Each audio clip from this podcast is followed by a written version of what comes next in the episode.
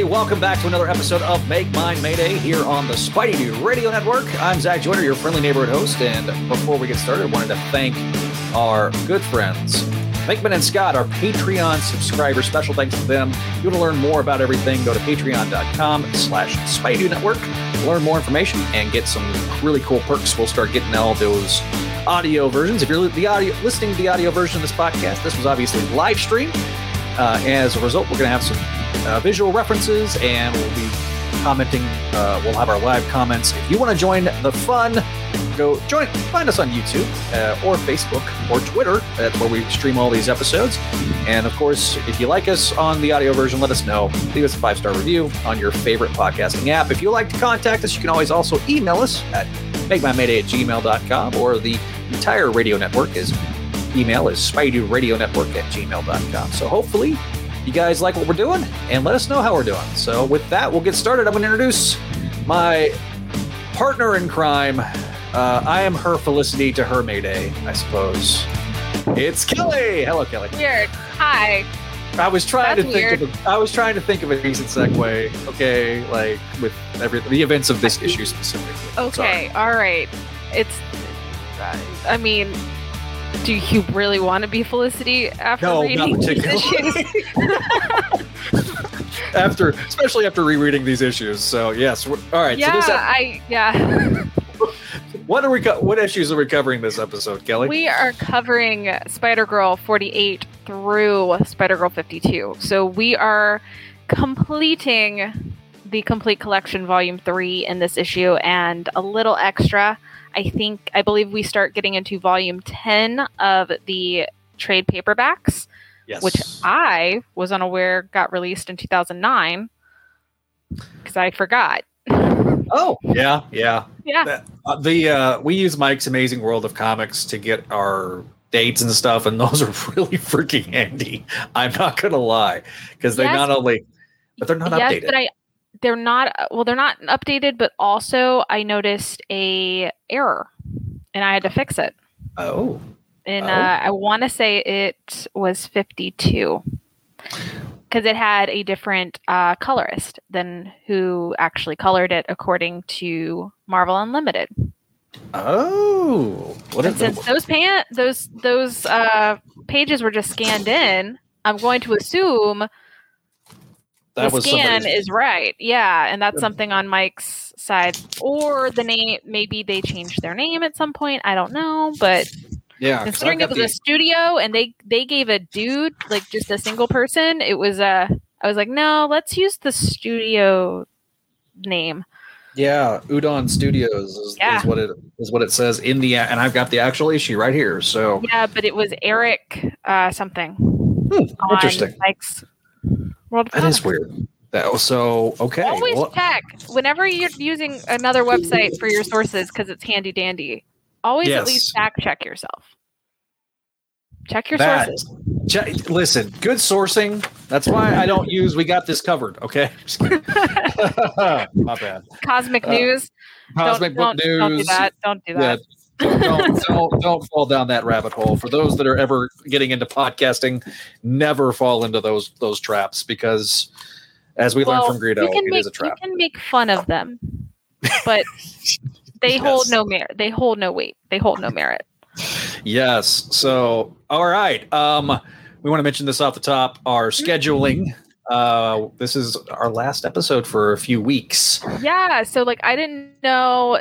So I and I didn't write it in here. Um, but yeah. So like no real housekeeping issues, but we are um recording the next episode on June seventeenth. Uh, it's a mini-sode for the bigger celebration taking place to celebrate Spidey Dude the site's anniversary.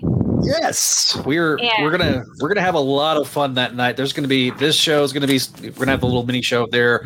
We got some we'll have some updates on our upcoming stuff for the next for the fall. Uh, I'll give, be giving some updates on uh, Forgotten Era. Uh, and hopefully on some ASM classics as well. So as well as voices from the Erie. So Yeah. we're gonna we're gonna be uh, kind of giving everybody our update. We'll be going on a summer break. Uh, real life reason. I'm gonna have my daughter with us for a month, and so I got to play dad for a little while, and and uh, gives gives Kelly a little bit of a break, and so we can kind of start. I mean, I like doing this though. I would prefer breaks in other areas of my life, but yes, it doesn't yes, work that way. Adulting does not work that way. So Yes, it, Issue it 40 is. Issue forty eight. According to Jero, I guess Jero went back and looked because you can Huh. actually look these. These are sold twenty six thousand seventy two copies. That's not So, a lot. Yeah, but you know what? But if you go is, back, it, is it a lot in the scheme of things? Because I feel like like how many comics were averaging sold? y- you know, uh, it's it's weird because Marvel, and I'll, I'll I'll kind of explain this when we get to well, probably when we get to fifty because fifty definitely ends on a splash page, and we- well, I mean, yeah. yeah. So we'll talk about a little, and I'll maybe uh, touch in my thoughts on fifty more on the how the direct market works. Yeah, because I definitely want to sprinkle in some history, Spider Girl history, uh, as we go along in these issues. Because, like I said, I didn't really want to call this like the first season finale, but technically, because we are taking a over six week break, Mm. um, and you know, this kind of feels like the perfect place to start.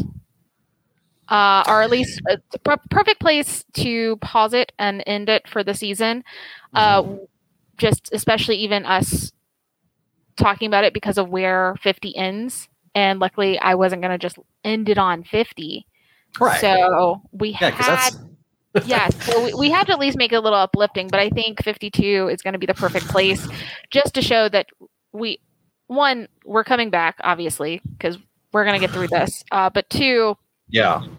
uh, you know, it marks a really definite change in the comic. there's a lot of uh, these next especially moving forward after we do 53 from 54 through 60 that's the next uh, major cancellation point that we Yes. know was and that there's a whole story that we're gonna have like when we get to that i think after season of the serpent or after we finish you Yeah. know because season of the serpent ends with uh, 59 um you know with 60 is is also one of those issues that's kind of was intended to be a penultimate finale type Mhm. thing and um 61 got all the way to publication Mhm. almost uh the covers were there the stories were everything the scripts were submitted um so i, I need to double check this and i'll probably do this because i forgot to grab the other issues but um in the letters page before i think it was issue 45 Mhm. uh, they mentioned that they didn't know what Spider Girl's fate was beyond issue 50. Yeah. Again, we've talked about that, but um, with Jemas, they were trying to trim the line significantly. If you go and look at the amount of books that were being published at this period of time versus two years ago or even 18 months prior, the uh, um, fact is is that Marvel really took, and there was a dr- lot of draconian cost cutting uh, that was being implemented because of Well, Ike Perlmutter, and some of it was justified. I mean, did we did we really need eighteen X Men titles? well, also, I mean, think of the larger picture. Yeah. Like just from a corporate standpoint, think of the larger picture. Um, because unfortunately, they can't just.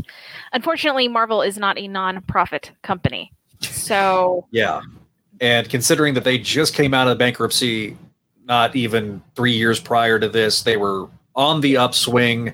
Obviously, at the period of these were being published, this was around the time um, of the first Spider-Man movie. They had had success with X-Men, but things they were trying to time everything, but then Mhm. things didn't work out with the big relaunch of X-Men.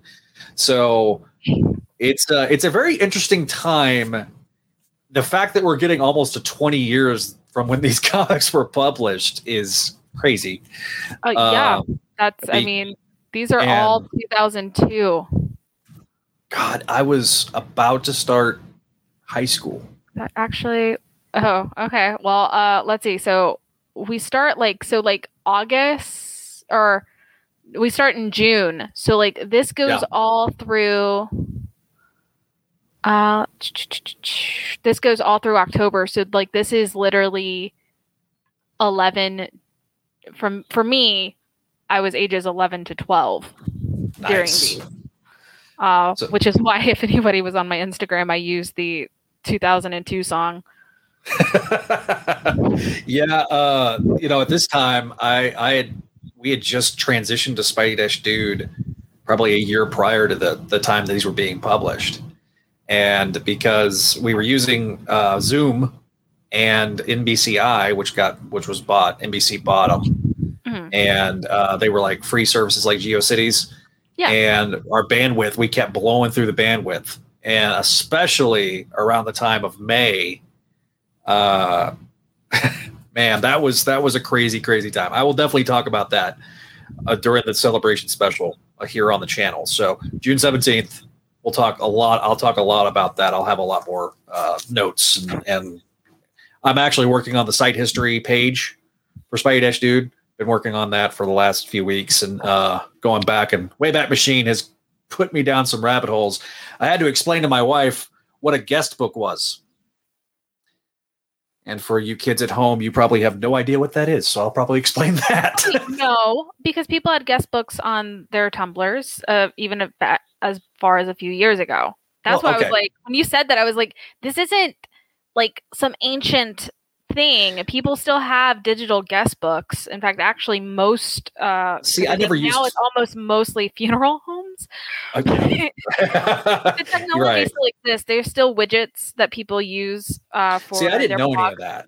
Yeah, I, I, I, did- I honestly, um, I mean, we hadn't used our, our virtual guest book since like the early, early days of Spidey Dude.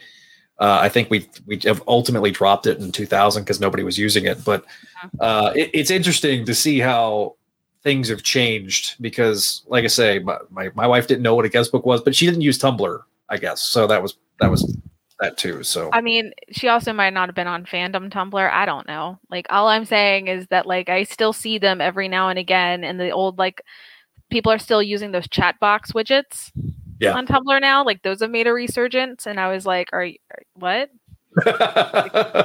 I remember chat rooms.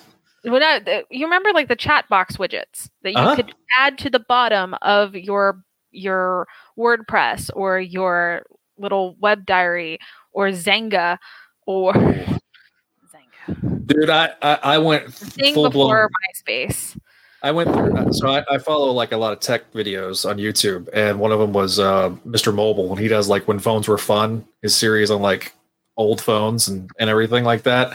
And he did one on the Palm Centro today or yesterday. Oh, This isn't my pink one though. I don't know what happened to my pink one. uh, she okay. For those that are the audio listeners, she just pulled out a Motorola Razor. That is the only Android. Truthfully, once once once they kind of get the screen, the folding screen technology a little bit tougher, that's the only Android I would consider having is the is the new Motorola Actually, Razor. Um, though I think I had to get a new SIM card here, but at least the AT&T SIM card up until at least Samsung S8 Mhm. um still would fit in here. So like if you're in honestly, it still might be the same SIM card. You can get an adapter. Well, what I'm saying though is it's still the same size. Nice. These are great to have if you break your smartphone because at least you can make calls and sort of text. You do have trying to go back to this man. T9. Oh, Trying to go back to this this crap. Uh, but I, I- have I have used it not with my S8, but um, I had an S uh Samsung S6. Uh, I think it was the first, not Ultra, but like Edge S6 Edge because it was the first one with the edges. nice. And I don't know what it was, but like that phone just the wind blew, it'd crack. And so Oh, every yeah. single time I had to fix the crack, I would whip out uh I had this is this is the one my mom kept for her. And then um I have the navy blue one. nice. But I don't know what happened because we had one in every color. And I don't know what happened to my pink one. I'm very upset. We can't You know, you it. Yeah, listen, and, and look those those phones, th those razors. I I don't think I ever saw one. uh, Those I mean, they were aircraft aluminum metal. Okay, like those things were almost indestructible. Well, they're not okay. They're not as indestructible as uh, a Nokia. Okay, yeah, Is somewhere in this house. This house is literally slightly a cell phone museum. because of how long we've had cell phones. Because like, what was it? My dad got one in ninety uh, just before the ninety six Olympics because Right. the Because GBI needed them. Well, the GBI needed them, Right. and then um because they were helping out with the Olympics, yeah. Uh, and then I think one's at least one, if not all of us, have had a cell phone since. yeah. So Make mine Yeah. a razor. take my Sure. razor. yeah, sorry guys, but like oh wow, nostalgia it's- trip. We're we're we're, nostalgia trip. I mean, the, this is only like this is a year before the razor, technically. yeah Yeah. Yeah because like I remember because up here, I mean, when the router was introduced, let me just explain. AT and T had their own mobile service, but they had not merged with Cingular yet, Mhm. and and the Razor was Cingular um, This exclusive. Wasn't this just after the Bell South situation too? Yes. Yeah. That like AT and T had formed like AT and T Mobility, and then Mm-hmm. when they merged, they took AT and T's name because AT and T is a better It's known bigger. brand. Yeah. You know. Well, uh, Also, Bell South was just for the South. So Yeah.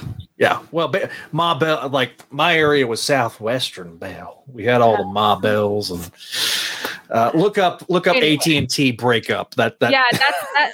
Just look at that, especially you know, and that's honestly that's still on topic. Um, still on topic. Uh oh, okay. Before we get fully started, uh, Vinkman asked, "What is that beside the Febreze bottle?"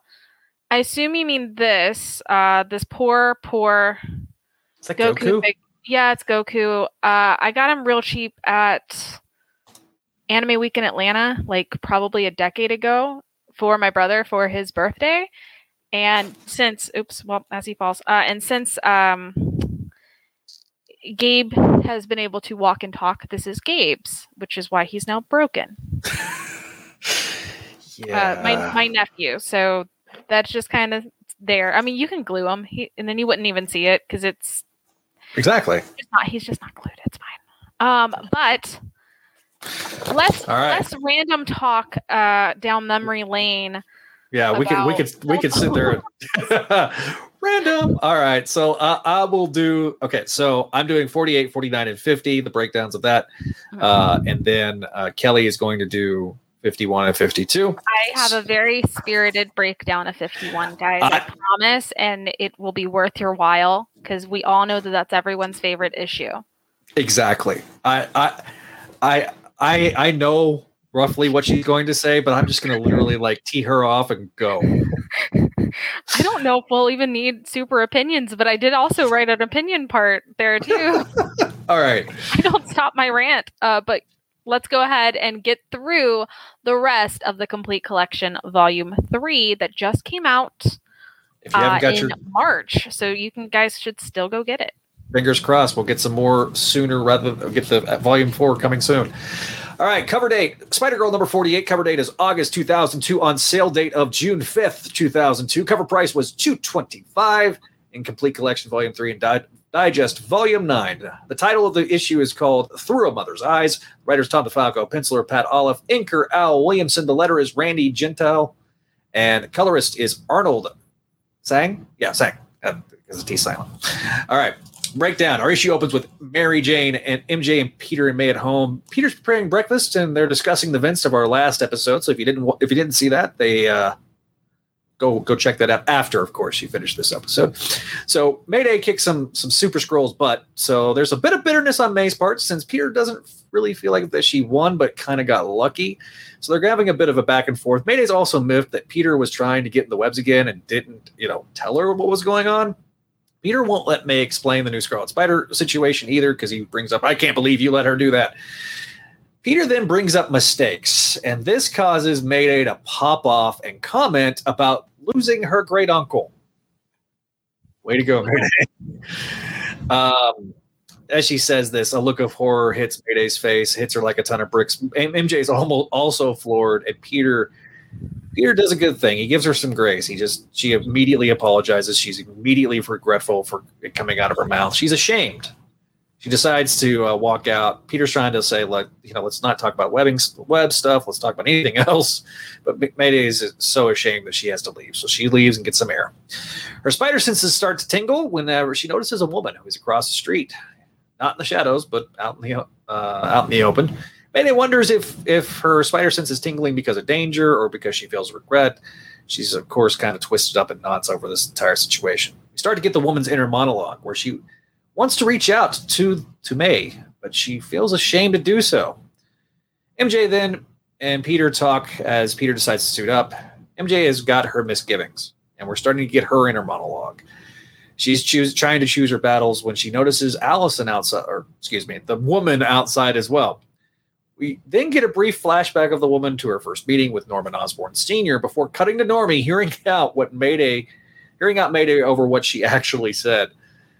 Green Goblin shows up, and May is still pretty miffed with him for the situation with the Warriors and, the, and how they how they feel about the her handling of the face situation. Well, I mean, also last issue she asked for help and he didn't do anything. That's right. Yeah, he didn't do anything. They he he exactly. I, I, I apologize. Thank you for pointing that out. Felicity Sorry. is all. Uh, meanwhile, we're at we cut to Felicity's house where we see an argument between Felicia and her about her outing as the Scarlet Spider. Felicia thinks that she legit hates her. Like she thinks that she can't stand her because Felicity is obviously acting out and very upset over some of the some of the choices that she feels that uh, Felicia's made. We then have MJ and Allison going back and forth. Uh, it's Allison Mongrain. So they kind of recount the events of Amazing Spider-Man 417. In the 616, Baby May was sp- stillborn. However, uh, their original, the original, I kind of call it the original plot, but this we learned that in in in the eight, 982 universe, the there were they took a recent stillborn baby and swapped them. They were exchanged. We see kind of the other half of the final scene from that ASM issue of what would have happened had made baby May lived. Brief scene occurs with the faces deciding to go back to New York City to take out Spider Girl, and then we learn of Kane, Kane's phone call to Mary Jane telling her that May was in fact alive. He attracts her down to a boat. Kane is then coming back to town, and he sees a Spider-Man leave. he thinks, no, surely Peter's not this dumb to be out, back out as Spider Man. He uh, kind of wonders if out internally if it was maybe Jerry. Mayday's still lost in her thoughts when Felicity shows up. They briefly talk. Felicity is still insistent on this whole partnership thing, uh-huh. and they're walking back and forth. Peter then Spider Sense goes off as he's swinging, sees Kane, who has, with sheer luck, found his target. He's found Allison. Peter then steps in and saves Allison, Peter and Kane begin their fight when Mayday and Felicity show up. Mayday decides that she needs to go suit up. They start Felicity and her start arguing. Mary Jane watches helplessly as Peter and Kane fight. Kane is then gets the upper hand, calling Peter out, and then breaks his newly created bionic leg. MJ is flashing back to reunion of her original reunion with May, and May is as May is fighting with Felicity. Kane is in no mood to deal with a person in a Scarlet Spider outfit, throwing her into next week and uh, remarking that you don't know how much it pains him to see you in that costume, child. So Mayday then uh, webs two trees and uses that as a way to slingshot herself to save Felicity. And uh, Felicity's like, "See, I told you we're a good team." Mayday's like, just shut up. and so, of course, Mayday goes back home and interacts with Peter, and they're kind of back to where they were at the beginning of the issue. So, Mayday and Peter are bickering and squabbling like normal, and everything's back to normal. Well, almost. On some level, they're glad that Kane got away, but Allison then runs back to her hotel room where she then gets a gun. And that is the end for now. So, Kelly, your thoughts on this particular issue? Yeah, uh, I mean, I enjoy the point of view jumping a little bit on this issue mm-hmm. just because it says what the title says, but not necessarily in um in the most traditional sense. And um you know, we get a little bit more on that backstory about how May was found for the MC2 and how um, she was returned, which is neat. Mm-hmm. Uh, I do feel for Felicia, but the thing is, is we really never get to know why her kids hate her or have problems, and I feel like we need more context on that, at least, you know, to maybe understand why Gene is the way Gene is and amazing. Um, yeah, because there's the personalities between Felicity and Gene are very uh, different. And I would like to kind of almost know more on their backstory and what they've had to deal with with Felicia as their mother because I don't see that, like, I feel like Gene, it's weird that Gene shows up in Amazing but wasn't in the original crew. And I feel like he would have been had if he stayed with Flash. Yeah. So, you know, I, I just, I want to know a little bit more because the outbursts and the severe depression that we'll see later ultimately to me shows that there was a lot of instability with Felicia as a parent. um, and Which I I'm not su- see, yeah, I'm not Yeah. surprised. I just want to Mm. see it. You know what I mean? yeah, Like she loves her kids, which is great. Like don't get me wrong, I you know Felicia's not a monster, but you know there's a reason why the 616 Felicia even up to the point 616 and 982 really jump off uh, and dif- differentiate is just it's not necessary i don't feel like the character should be so night and day from what we see here. Um because you know she tries to be a really really good mom when we see her. But like we never see her enough to really see the felicia we are used to. So i just want i don't know. I feel like there needs to be more. We need we need to know more on that story at some point. Oh, Um, absolutely. but you know otherwise like it's it's a really decent issue. Um obviously like we had talked about before we went live you had even debated on doing 48 and 49 um together. But i actually think that like just because this story with kane and the fighting and of course this does really hit on uh the end of felicity being the scarlet spider for the most part um yes, this felt like it needed to be a separate issue to me. agreed. Um, yeah, and we- we yeah, kind of- added that back and forth. And, and look, this this this interact. I mean, Kane and Peter interact. Kane doesn't want to hurt Peter. Like, No. like Kane he is. does, it- he does want to stop him from being stupid, which um, I mean, he's kind of being a little stupid. And he yeah. knows it. And we'll we'll talk about that in other issues this Mhm. episode because he does admit it to himself. I love this. Uh, I love this cover, by the way, too. Yeah.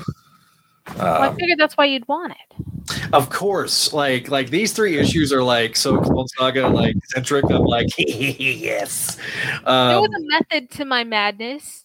yes. Uh, Kane. Um, it's never. It's weird because this is a different suit of Kane's that we see. This purple and, and metal suit. It's a redesign.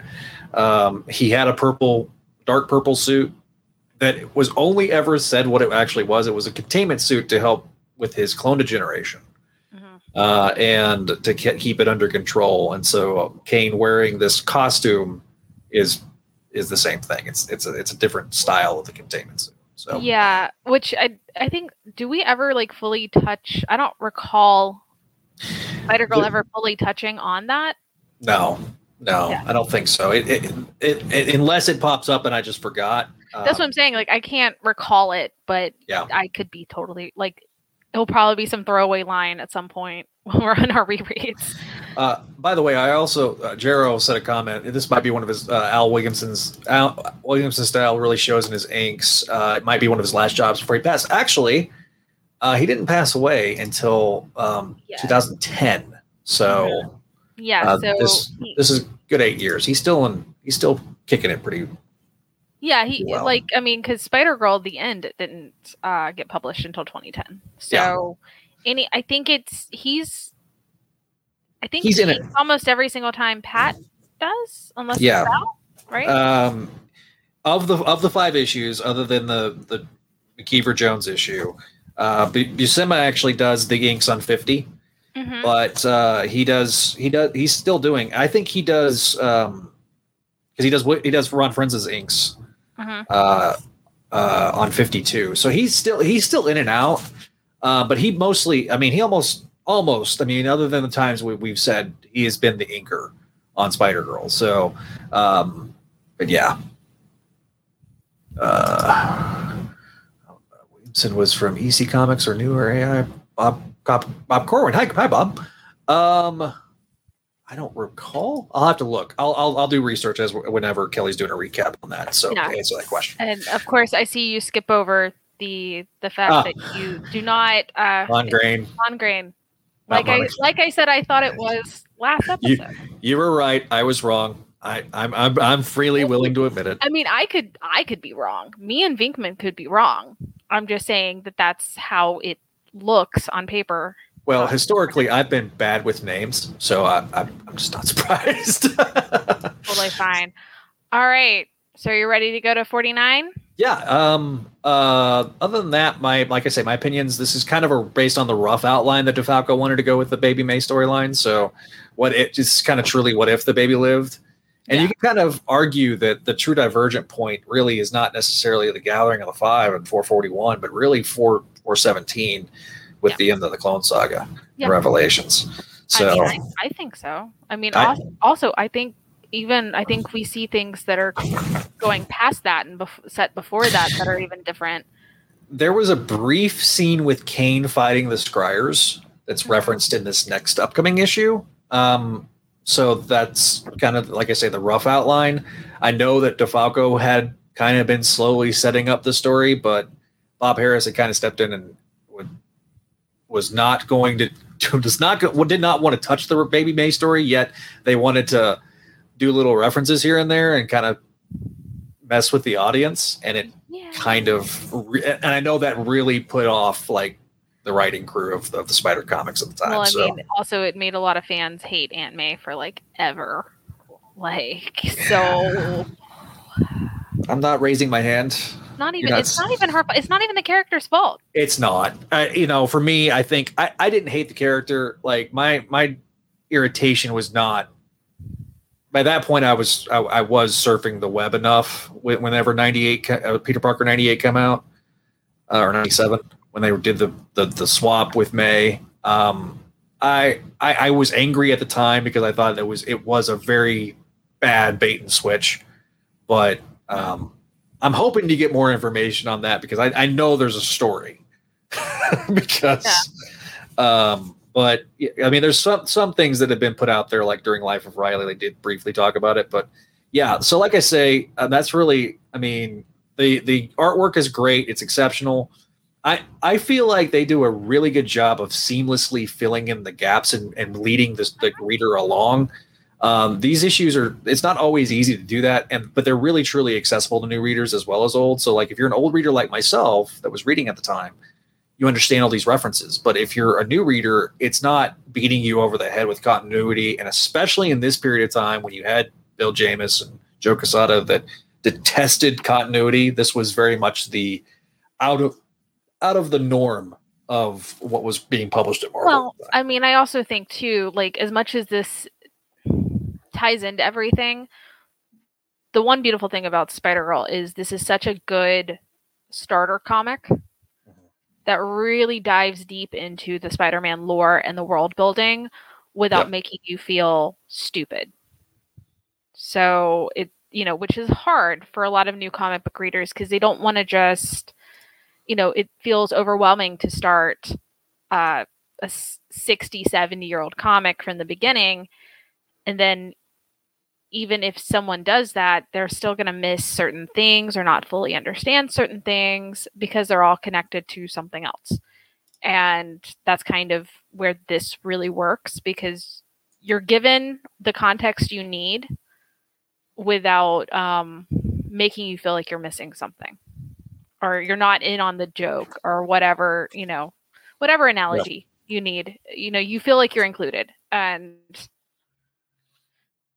they lead you they lead you along. And they like when they use continuity they use it in the way that most of the like the writers from the 70s and 80s did which was not beat you over the head with it but use it as a storytelling device. Because as uh, when i talked to DeFalco in that interview years ago the characters write the stories not the other way around.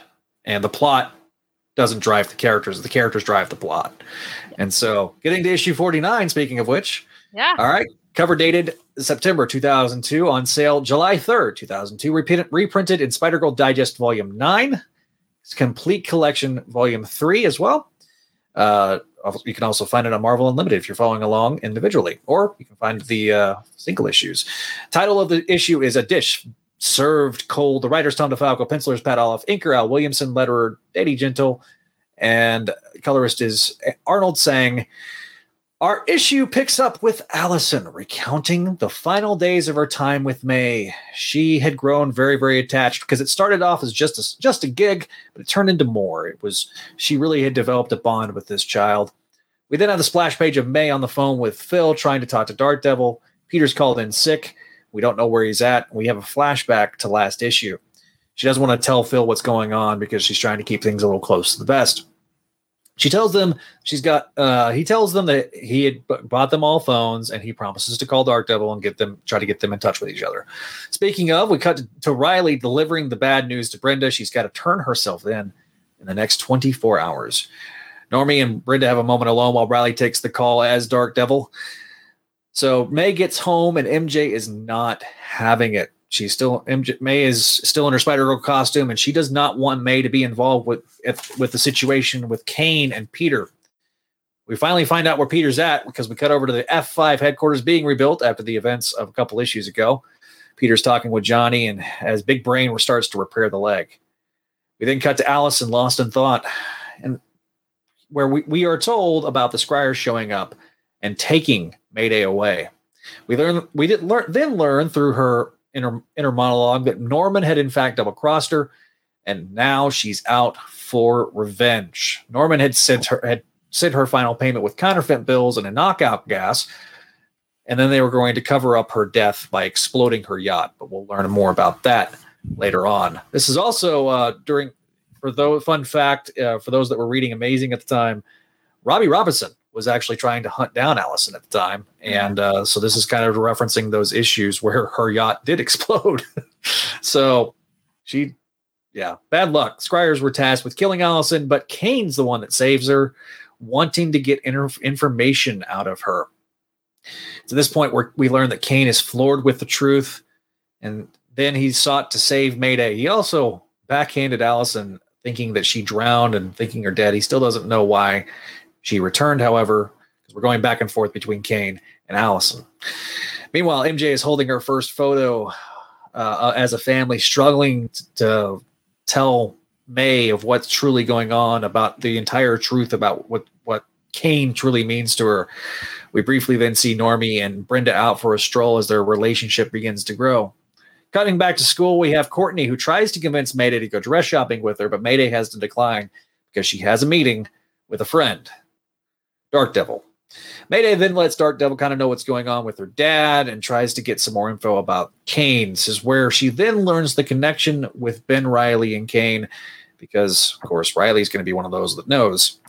After a brief scene with Kaine flashback in flashback of Kaine fighting with the Scriers, we get the rest of the story of Kaine re- reuniting Mayday and and MJ, with MJ realizing that Kaine's next target is Norman Osborn.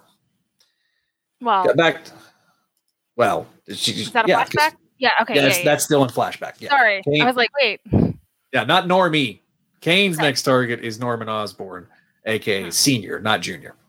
Yeah. Uh, Allison was willing to let the past go, but because of Normie taking the mantle, he must pay for her grand his grandfather's sins.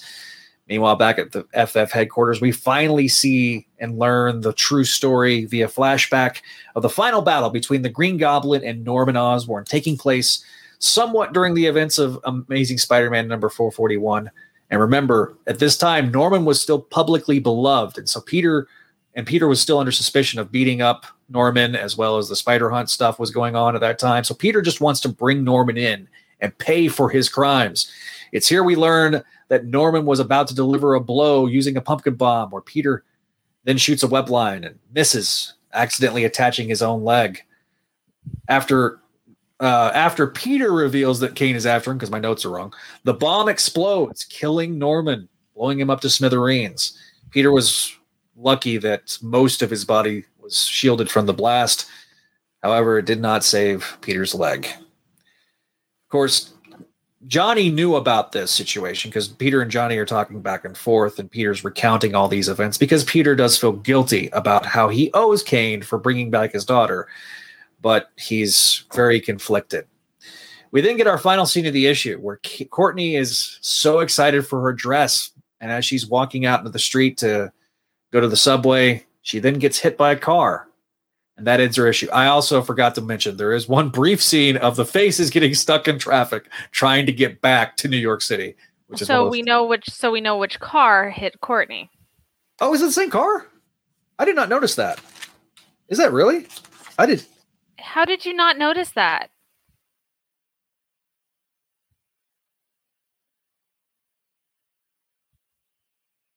Did Zach just die or did I die? Uh oh.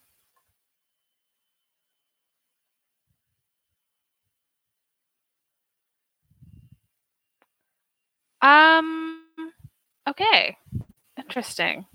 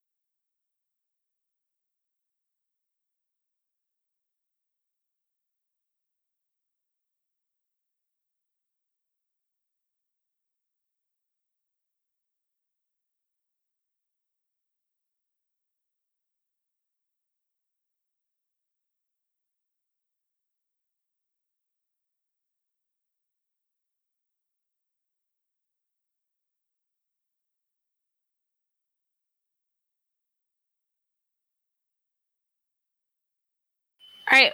Yay. Okay. My Oh my goodness. I am so sorry, guys. Is Hi, anybody everybody. still there? Sorry, I feel am so having uh, because I thought it was me. Completely died. So I thought it was me, so I'm so sorry. Because otherwise, if I had even seen anybody say anything, um, so yikes. Um, all right, so yeah. so, oh no, where'd you go, Zach? Now it's black. okay, can you hear me now? I can hear you, but, but I can't see you. Okay, hang on. All right, there we go. All right. Okay. So so sorry, guys. Uh, my my internet just decided to completely die. So, and it I mean, I out. told you. Well, no, no. So when you froze, I then thought because you know I I think I have PTSD from the other internet. Well, all right, cool. Bye, Zach. Uh, but yeah, I thought I had PTSD uh from my other internet, so I thought it was me. So sorry, guys. Otherwise, I wouldn't have dropped out. But I wasn't seeing comments, and I was like, "Wait, what just happened? Hold on." And I was like, "Okay, it must be me." So I rebooted, like refreshed, yeah.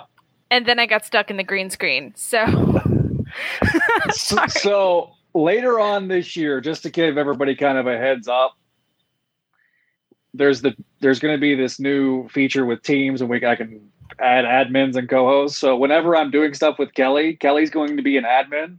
So if we have somebody that drops off like me, hopefully that won't have this situation because now my internet completely will not come back on. So I've got my Yikes. phone. So uh while Kelly see, and I told you you were having internet issues, and I was like, "It can't be me." it was it was not Kelly this time. Normally it's Kelly. Oh no! So uh look, look, but- my my mother's internet might be really super grandfathered in and very very old, and they're trying their darndest to kick her off of it, but it is solid at least. yes. So Okay. well uh but Kelly, I just finished the like I just we couldn't have timed it any better. I just finished the recap. So um of You did. Well, well, ish. We never got your answer on you looking back and noticing that the car that hit Courtney was the faces. I, I honestly did not It's a did very not- similar car. it's a very Pretty sure it's the same car. Pretty sure it's the same car. I, you know what? It wouldn't surprise me. It would not surprise That's the whole me. point. So all right. That they hit- they hit her. Like, hold on, wait. Actually, yeah. now I've got to look uh, because I'm like fairly certain.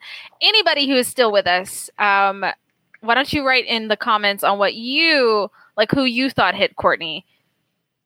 Because they were driving pretty fast and pretty recklessly to hit a teen girl with a dress, uh, like a dress uh, thing. I forgot what they're called. The, the protective sleeves. Oh, oh, uh, garment bag. There you go, garment bag. I don't know what I was like dress bag thing. I don't know.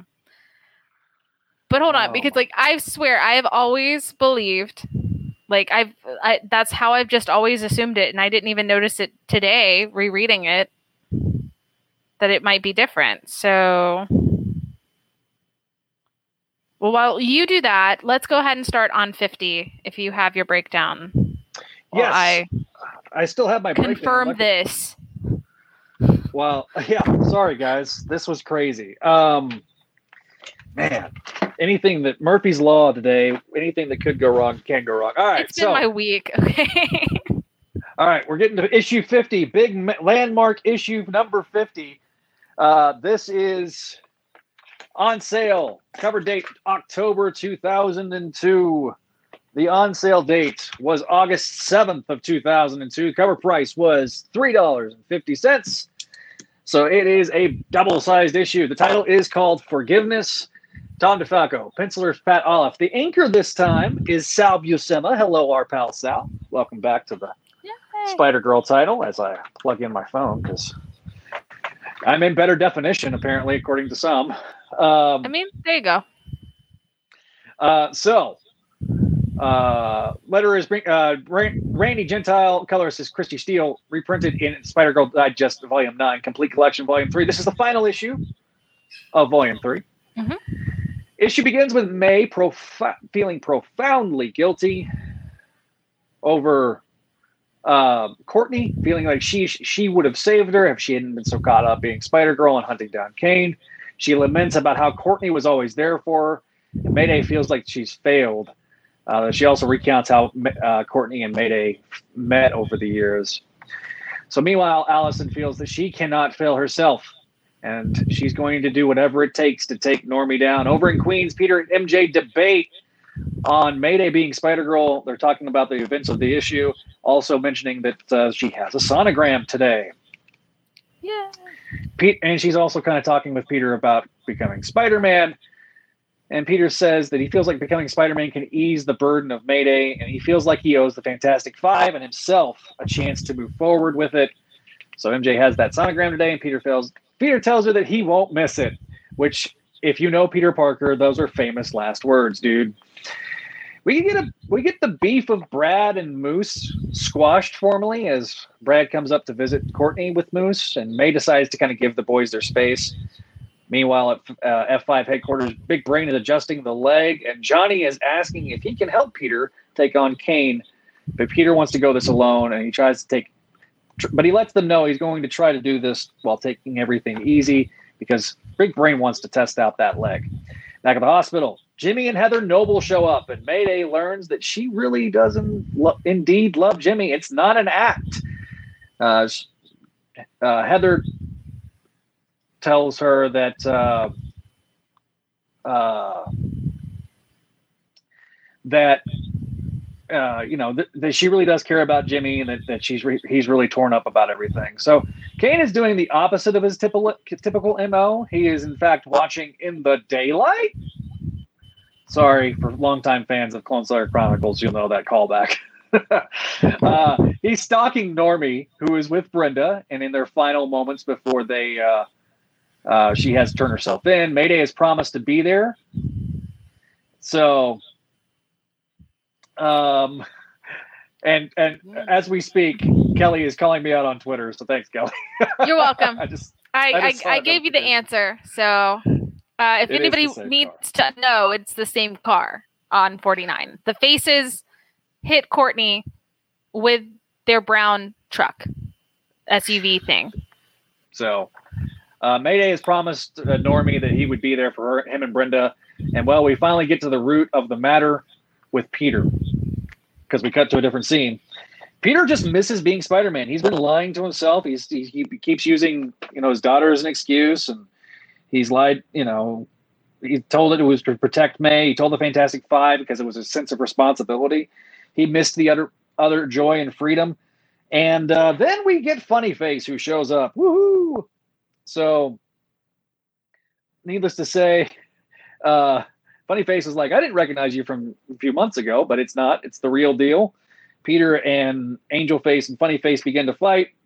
And then Peter gets stuck to the wall, which this is what's happened. So the faces then subdue Peter, calling him a bit of a loser because he can't he can't get unstuck from the wall. Meanwhile, b- back at uh, Midtown Medical Center, uh, Mayday is kind of lost in thought. They're zoning out, and uh, so uh, we got uh, JJ with Richie and Davida coming together. Uh, and so they, JJ uh, wants to talk. Doing this in front of Brad annoys Brad. We get a brief scene of the Goblin uh, out on patrol where he encounters a bunch of people that have been caught up in a bunch of goop. So we get a uh, we get the scene with JJ and and and Mayday. So JJ starts with the apology. He admits he messed up. He shouldn't have been dating the other girls behind her back. And he's like trying to do, look, I you're the girl for me. I know you're the girl for me. And so then he gets a inconvenient phone call. It's from the goblin. So they start taking the. Uh, he takes the call. Now Mayday notices that this is the exact same type of phone that the Warriors got or given from uh, Uncle Phil. So where did I put it? Because it looks so, awfully suspicious like this. looks like a Motorola RAZR. See, it is on topic. That RAZR talk was on topic. We brought it back. Yeah. So um, Mayday's like, if Phil's the Goblin, JJ could either be Dark Devil or Buzz. She thinks her imagination's in overdrive, but then she decides that she's going to spy, and she overhears the conversation. So uh, it's really true because yes, JJ is in fact a superhero, and Mayday learns because she's got her costume in her in her backpack because JJ's like, I gotta get across town to get my costume. So we then get one of uh, one of my favorite uh, Pat Olliffe panels of her putting the costume on, and so she's kind of going off. She's like, "You blew." She's talking about how much she blew it. We then cut to the uh, police station at Midtown South. The assistant district attorney has uh, is taking her into into custody. So then it turns out that there's going to be a media circus. There's a press conference. They're talking about how she's turning herself in. So Goblin is trying to uh, figure out where the buzz is, and Buzz is trying to find out what's going on. Of course, we then cut to the faces where Mayday shows up and starts beating the living utter snot out of the faces. Mayday is absolutely not having them uh, them attack. Uh, like she she they attacked her dad. She is in it for, in it to win it. She's fighting these two, and she's not holding back. And so, uh, needless to say, Angel Face tries to uh, tries to form an escape, but that's when Phil shows up, starts taking on Angel Face. Meanwhile, Mayday is taking on uh, Funny Face, and she is taking him down, and they both end up becoming defeated. They get uh, webbed up. Of course, Mayday has been talking, speaking out loud about how she continues to doubt herself, that she thought she could trust them, but Peter tries to reassure that um, that she wasn't in the wrong. Needless to say, that's when the buzz shows up and he's being a jerk. So um, well, I mean, um, okay, is he really like he's being his normal self, but is he really being a jerk or is May just kind of being slightly hypocritical?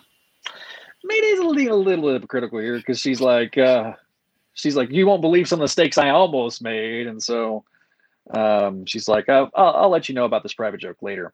So then she gets a phone call from Normie. She, he's like, Where were you? They made a whole media freaking circus. It was like they arrested the Kingpin or Doctor Doom. Mayday, of course, had forgotten about this, not realizing with everything going on that, uh, you know, uh, that he she forgot. So, needless to say, Peter and and uh, and Mayday separate. Meanwhile, the Goblin and the Buzz take care of. They they start decide to watch the faces until the police show up. So Mayday's trying to get across town. That's when she sees Kane and Kaine is, of course, stalking in the shadows. And uh, uh, Mayday fights Kaine. Kaine and Mayday go back and forth in their fight. When other, when all of a sudden she starts hearing gunshots because Allison Mongrain has her sni- has her sniper has her rifle, and she's she's trying to take out Normie, but she's really not a good shot because she keeps missing. Uh, Mayday gets in between Normie and Allison, and uh, because during the fight with Kaine, Kaine's explaining the situation. So uh, Kaine basically tells Mayday during the fight, "Hey, this is the woman that brought you back. Like this is the woman that kidnapped you. She there's a connection to you." So then, um, Normie's like, "Do you know this woman?" Because he has no idea what's going on, and Allison's like, uh, "She's you know, she thinks that she, her quest is noble. And by that point, Kaine comes down from the rooftop and says, "Look, if you murder him, you're ne- you, there's no going back." And so he's not responsible, but uh, because she obviously doesn't know the situation, she doesn't know that there's a friendship between May and Normie. And just as about she's about to pull the trigger, Mayday decides to do something incredibly bold, and that's take off her mask showing that sh- her true identity. It's at this point that Allison drops the gun and embraces Mayday, getting to hold the child that she grew to care for for the very first time since the Scriers came and took her away. We cut back to Mid- Midtown Medical Center where Mayday is telling an unconscious. All right, did, Zach, I think you're out. I can't hear you. You're. I, I can't hear you. Can't can't hear you. Can't hear. Okay. I'm so sorry, guys.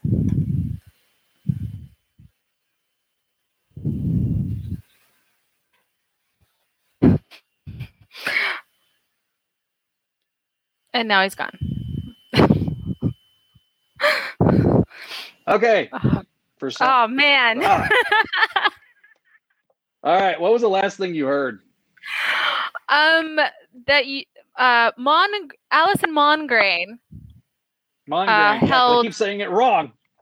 Okay. held uh held May for the first time in almost 15 years. Yes. Okay. So after, after 15 years, the two embrace. So we cut to the Midtown Medical Center where um, Mayday is kind of telling an unconscious Courtney what's going on, and um, Moose walks in, and uh, so Moose blames him for the accident. You've gone out again, I think. This is so you're got you've gone out again. Aw. Darn it. All right, guys. Um I can technically do his breakdowns. Let's see. Okay, can you hear me now? I can hear you now. I was honestly just about ready to go. Like, let me just finish the breakdown real fast. My- right when right when I'm doing this recap, my dad decides to call me. Don't call me right now, Dad. I'm having to use my phone. Oh. Um, so anyway, um, okay, Moose is blaming himself. I'm trying to get through this stinking recap. Moose is blaming All right. himself, uh, thinking because he asked her to the dance, that's why she got in the situation in the first place. Which Mayday's like, that's preposterous, and Mayday's like, I, I should have been with her. I was supposed to go dress shopping with her. Well, but which Moose is like, what? No. yeah uh, of course he doesn't know that she's spider girl but yeah so they kind of they kind of talk about how they're a pair and that's when courtney wakes up so Conveniently. conveniently mhm. I'll talk about it in my opinions. But so brad uh, the mayday runs outside in the hallway brad of course has been there this whole time waiting outside for any news and so she's like they woke up she regained consciousness the two then kiss right in front of jj wop wop wop wop Mm, So we then cut to the sonogram and we find out it's a boy. It's aw. so Peter is you, you get this really great, especially if you're reading this. I don't know if it's going to be th- this way. I, I- I need to double check if it's this way in the in the trade. But they have these two pages where you have Peter's face and then you have Mayday's face. They both have this kind of steely resolved. And Peter's like, you know, she's earned the right to be the only only web slinger, and he's finally kind of saying to himself, maybe I shouldn't become Peter Parker or become Spider Man.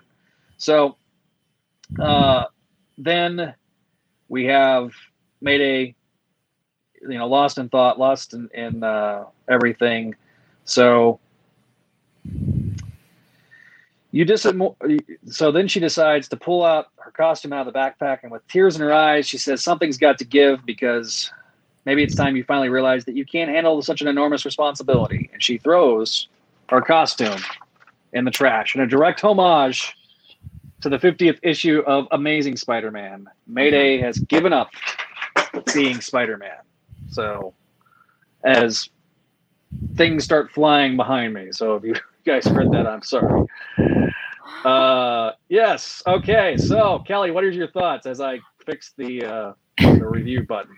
So there Yeah. you go. All right. Alrighty. Um so let's see.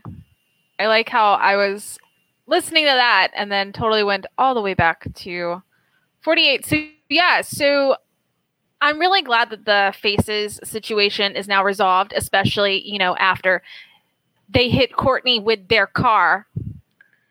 Um and you know, Peter was really supportive of of her being so you know he was supportive of what she tried to do.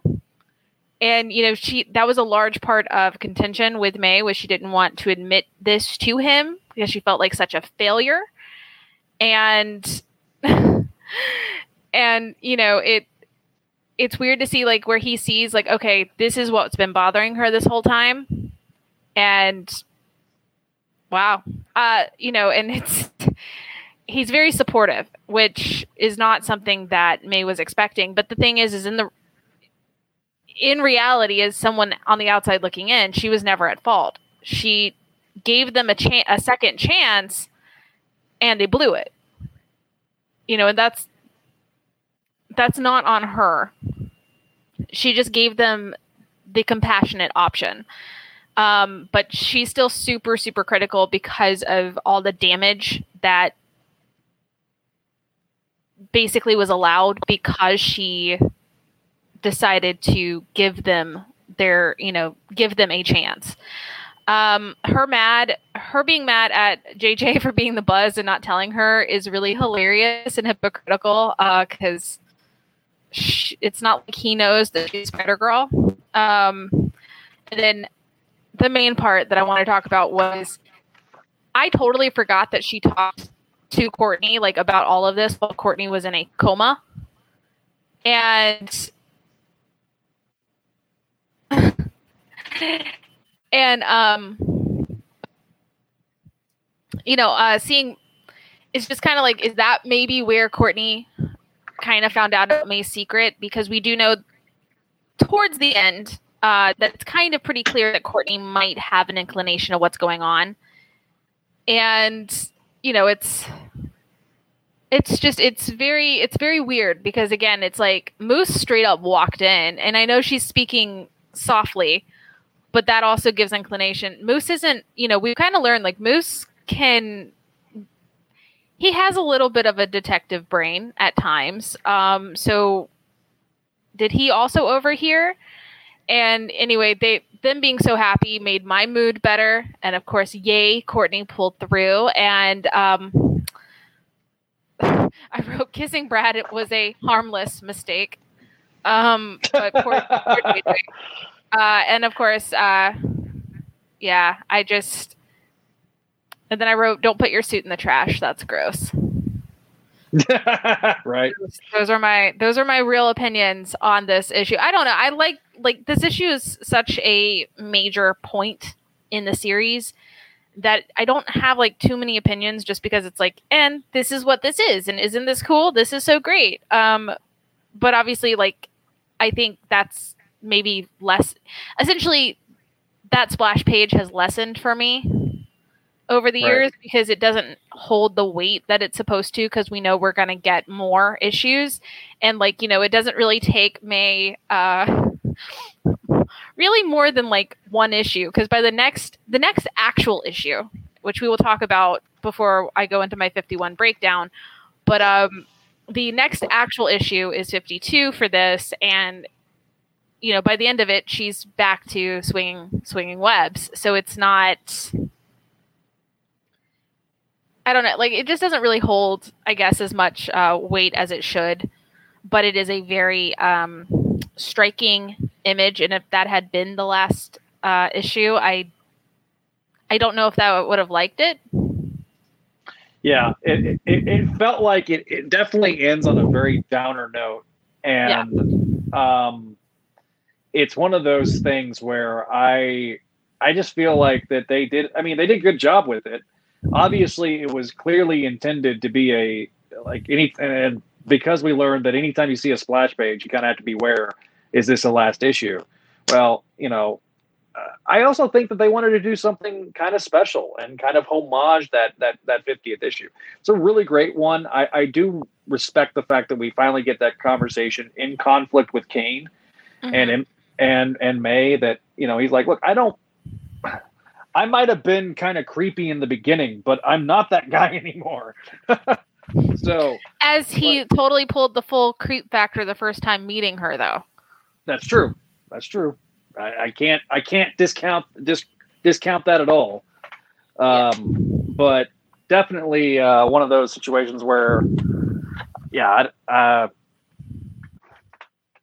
Yeah.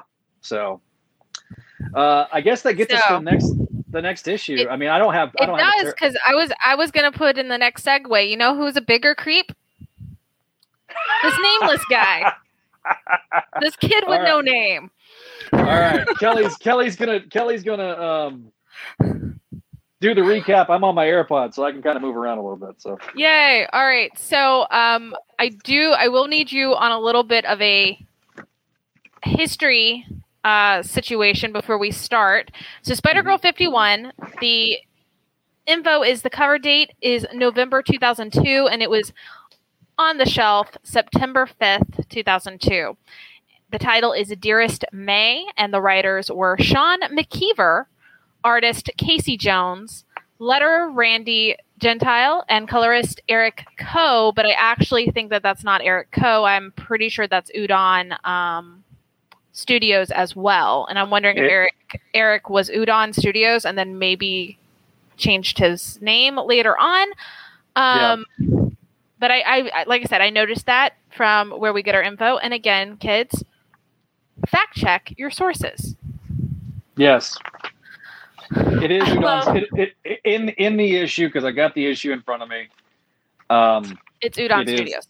Yeah. it's Udon Studios. Yeah. Yeah, uh, and I could tell by the I could tell by the coloring, honestly. Yeah. Um, Yeah. so this is reprinted in Spider Girl Digest Volume Seven, not Volume Nine, and thankfully this has not been printed in the complete collection, and I'm sure it will be in Volume Four if we get a Volume Four. Though I'm slightly hoping that this becomes the lost issue.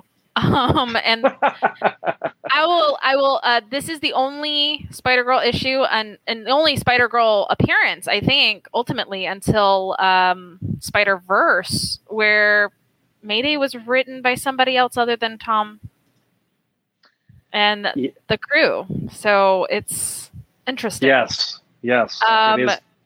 Do we have a full? Don't you have a full story on that? Like, isn't this the is this the April Fool's Day situation, or was that after Marked for Death?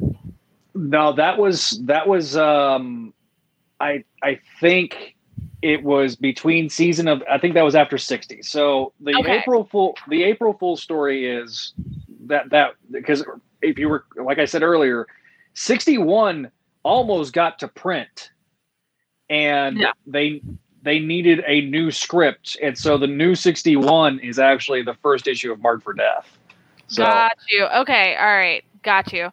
So, do we know why this got printed? I okay, so my Why this story even got approved?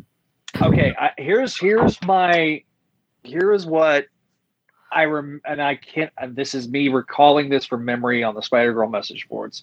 Rip um so marvel had done a few inventory stories because they were starting to get a lot of flack for delays in books. And so they wanted a few inventory stories in the drawer. One I, I honestly feel like that this is one of those issues that Sean they they called tasked on Sean McKeever Yeah. to write uh hey can you write me a Spider Girl story just in case Tom and or Tom slips or something like that or we have something happen. I also think this was also potentially a backdoor to see if it would if the fan base would respond to having a new writer because Sean McKeever at the time was pretty well acclaimed for his uh, young adult type comics stuff Yeah. like Spider Girl Loves Mary Jane was coming out this around this time. So I, I think that there was a few things going on. I would have to ask Tom specifically, and I hope that we can do that in a future interview because I'm very interested in this. Yes. So. it's just I. I guess I should go ahead and start the breakdown um, of this so you guys understand. So it this is kind of known amongst the fandom as the issue, and uh, it is very ugh. Uh, so this isn't in May's perspective or in her head like n- normal issues. This uh, we aren't seeing this uh, from her perspective. It's a letter from just some guy. We never learn his name.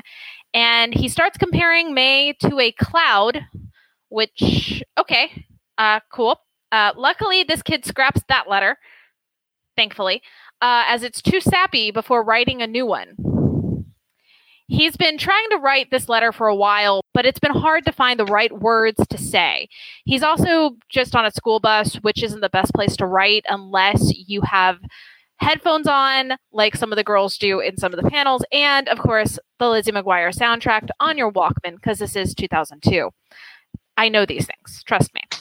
Uh, anyway, this kid is apparently running out of time, but we don't know what time uh, he's speaking of. And he says he has no social life and procrastinates. And this is stuff that he is writing to May. This is in his letter. Sounds like a real winner. Uh, he is writing uh, this to say that he is totally in love with Mayday Parker. As a um, as this kid is writing, I guess May is getting up for school. Uh, Mary Jane, who is not pregnant because this is apparently set earlier than when it was published, um, is telling her that the Parker bus will be leaving in 15 minutes, aka, I guess, a car. I thought May walk to school. But all right. Uh, as we read uh, what this unnamed kid is writing, we get a very weird shower scene of a 15 year old girl. Oh. So there's that. As the kid is writing, uh, bullies shove his hand with his pencil in it into his face hard enough to break the pencil. That's Listen, I really saw that on Dark. Uh, like really bad. I saw that on Dark Knight. It didn't end well for that guy. No, no, it didn't. Um, but luckily he's okay.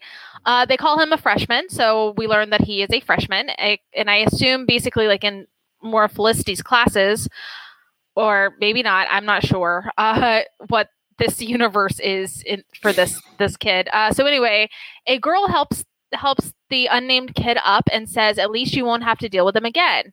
This is apparently his friend who knows about this love letter he's writing. Her name is Kari, and Kari teases her friend about his crush. Uh, low key, I love Kari, and I'm really sad that we don't get to see her again. Can she be Felicity's friend? Just because I'm pretty sure they're in the same grade. And I actually like, I just like the fact that she's teasing him because this is, it's realistic. And also, this kid needs to be teased. This is total, totally crazy. So, anyway, as the kid writes up this letter, uh, he tells May that he's not going to say who he is, which raises a huge creepy factor for me. If I was just given a random love letter from someone I don't know, it feels a little stalkery. Even though he is a freshman, he's in her study hall, and all he does is stare at the back of her head for 40 minutes, and apparently that warrants this kind of letter to her. Yikes. Uh, so then he starts writing this whole like by the time you get this i'll be gone thing and like sure like i guess we've established it means he's moving but because he doesn't write this in the letter like what if you were to get this like how would you not be worried that this kid is going to hurt himself because it sounds like someone who read Romeo and Juliet and thought it was the perfect love story over what it actually is, which is a tragedy. Um, him talking about destiny and this train that's streaking towards his destruction, like, oh boy. Um, he also then puts it in his in her locker and then basically stalks her to see if she reads it. This is so messed up, guys. Like, I just I just have to throw that out there. Um, also, uh, we see before May can open up her locker, Davida shows up with some keys, and I guess she's 16 here and can drive a car. Uh, I'm not entirely sure, again, if that's canon necessarily in the actual scheme of things, but we'll go with it. Um, yeah, and I wrote also side note in this scene where this weirdo is watching May play a game, someone is wearing a Roots hat, and that's like a Canadian sweatpants loungewear thing, kind of like Juicy Couture, but more Canadian. And I'm just wondering who's from Canada. so there's that. That seemed to be more interesting than this story. Anyway, uh, also we get this mall scene uh, of his creepy letter, and again, it sounds really because, and this is while his letter is talking about destiny and the unknown. Um, and so I don't know if this is supposed to be before the game or after the game, uh, because if it's after how how it's set in the story, from the central game he's talking about, then this is definitely not the last time the boy stalks May. Uh, so he's lying in the letter. Um, I don't understand where this. I assume it's a flashback, but we don't really get an understanding of that. Um, so anyway, uh, Davida, May, and this random girl that I suppose is either Courtney or another girl from the basketball team. Um, and I was just like, is this before? Because if this is before the game, then I'd understand if it's like unknown teammate Bombo number five. But if this is supposed to be Courtney, this doesn't look like Courtney. And I'm Oh. very, very lost. I literally wrote like, where is her bangs? Because where is where is her short stature? She is a small bean. And small I wrote is S M O L. Small. She's a small Small. bean. Um, so you know, this is just very confusing. And anyway, they walk past a uh, jewelry store when it, and I guess then he starts following them because he's a stalker, and the jewelry store blows up. And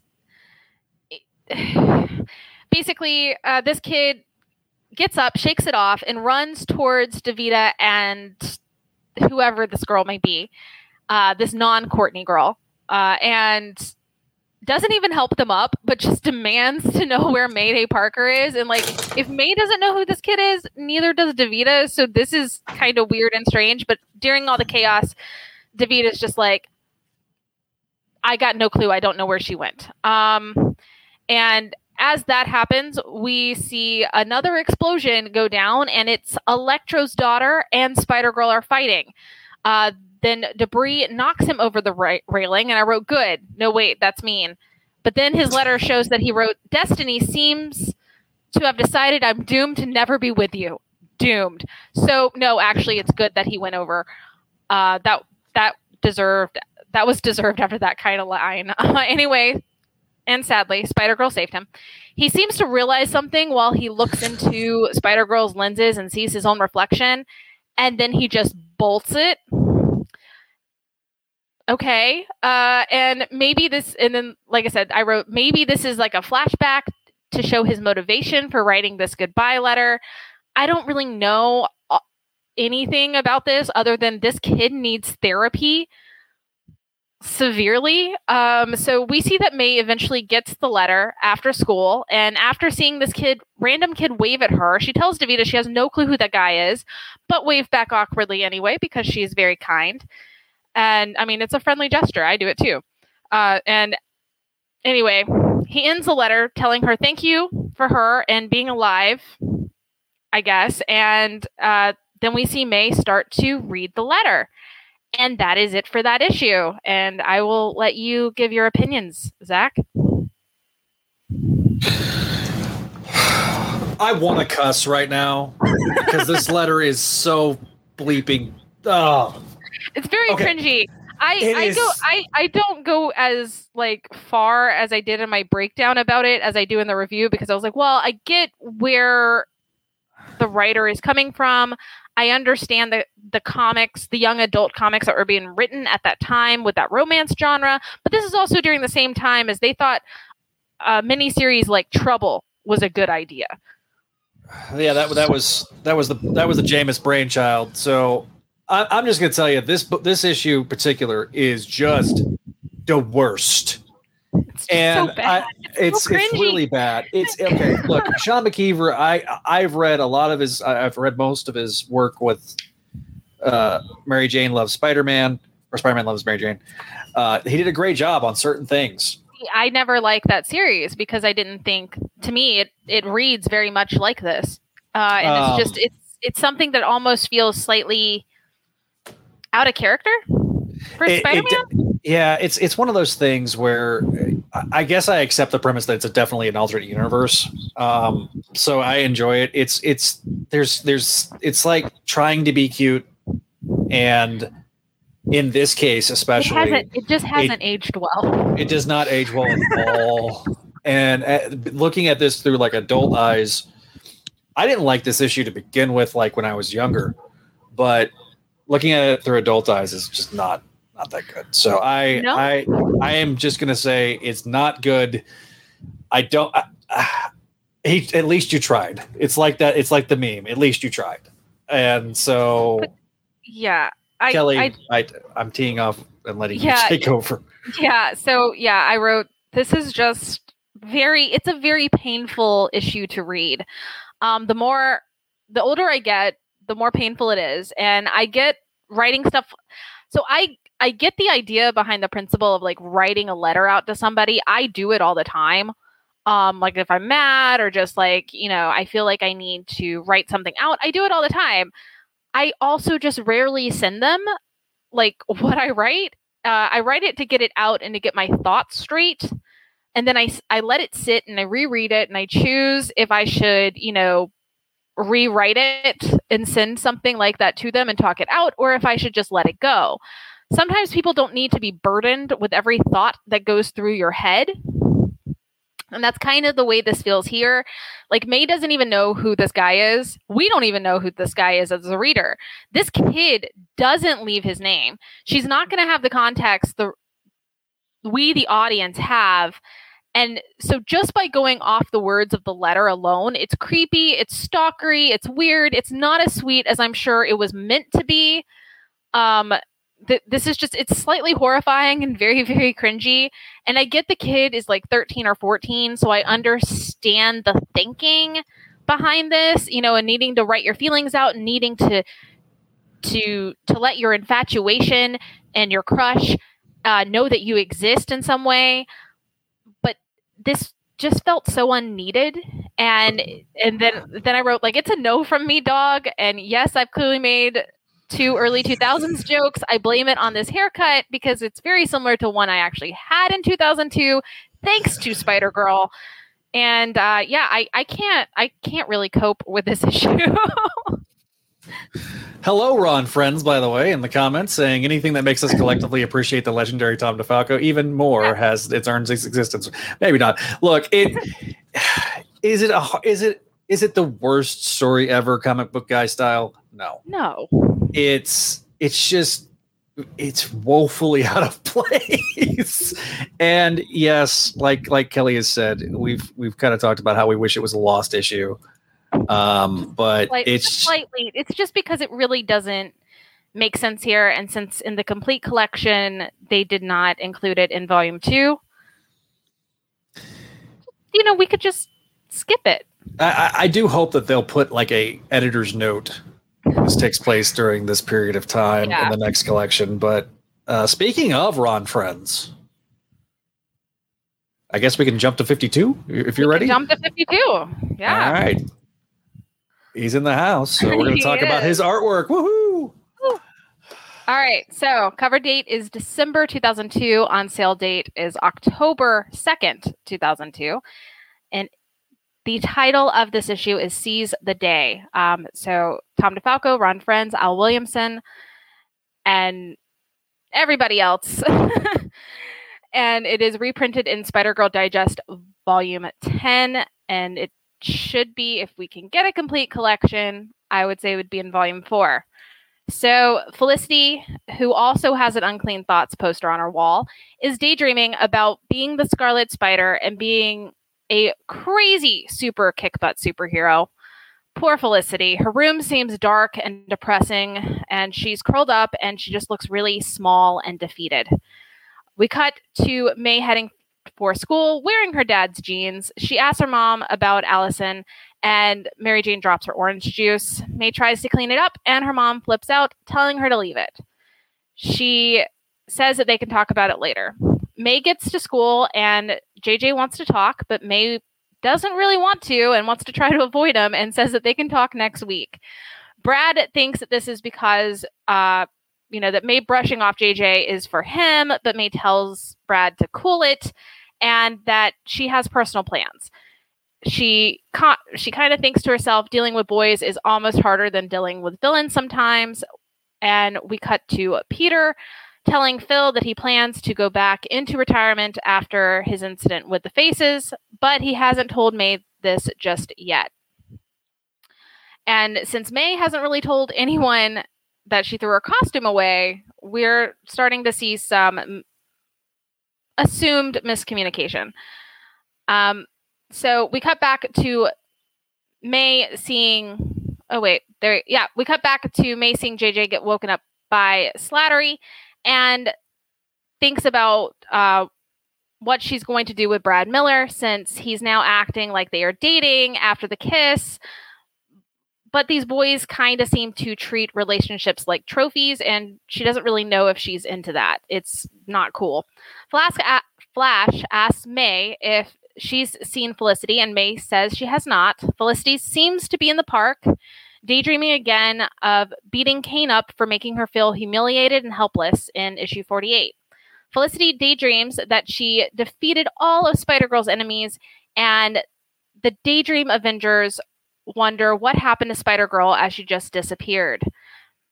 Meanwhile, May gets out of school, no sign of Felicity, and figures she'll find her later. She goes to visit Courtney, and people watches as she visits um, this undisclosed house, wondering if Spider Girl will even be missed.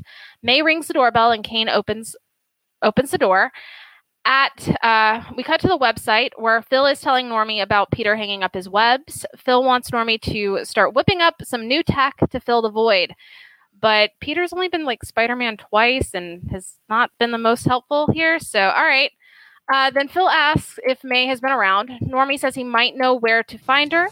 And Phil gets a phone call for the Green Goblin. It's Dark Devil. He needs to meet with Spider Girl urgently, and he needs Phil to arrange the meeting pronto. Normie calls May, who has been listening to Allison talk about her time with May as a baby and how she kidnapped her under the instruction of Norman Osborn. May listens and hears the remorse and wonders if Kaine helped save Normie the other day because of the same need for atonement on past deeds. So Normie calls to tell about Dark Devil, and Phil and Normie have a talk about Brenda being in Rikers. We then see Brenda being walked by guards to a mysterious man who advi- advises that if she is truly sorry for her misdeeds, he can help her make things right. We will touch on that a little bit later. Uh, hmm. May and Kaine have a small discussion as she leaves about redemption and second chances. In Felicity's dream world, the Avengers turn on her because they won't stop talking about Spider Girl.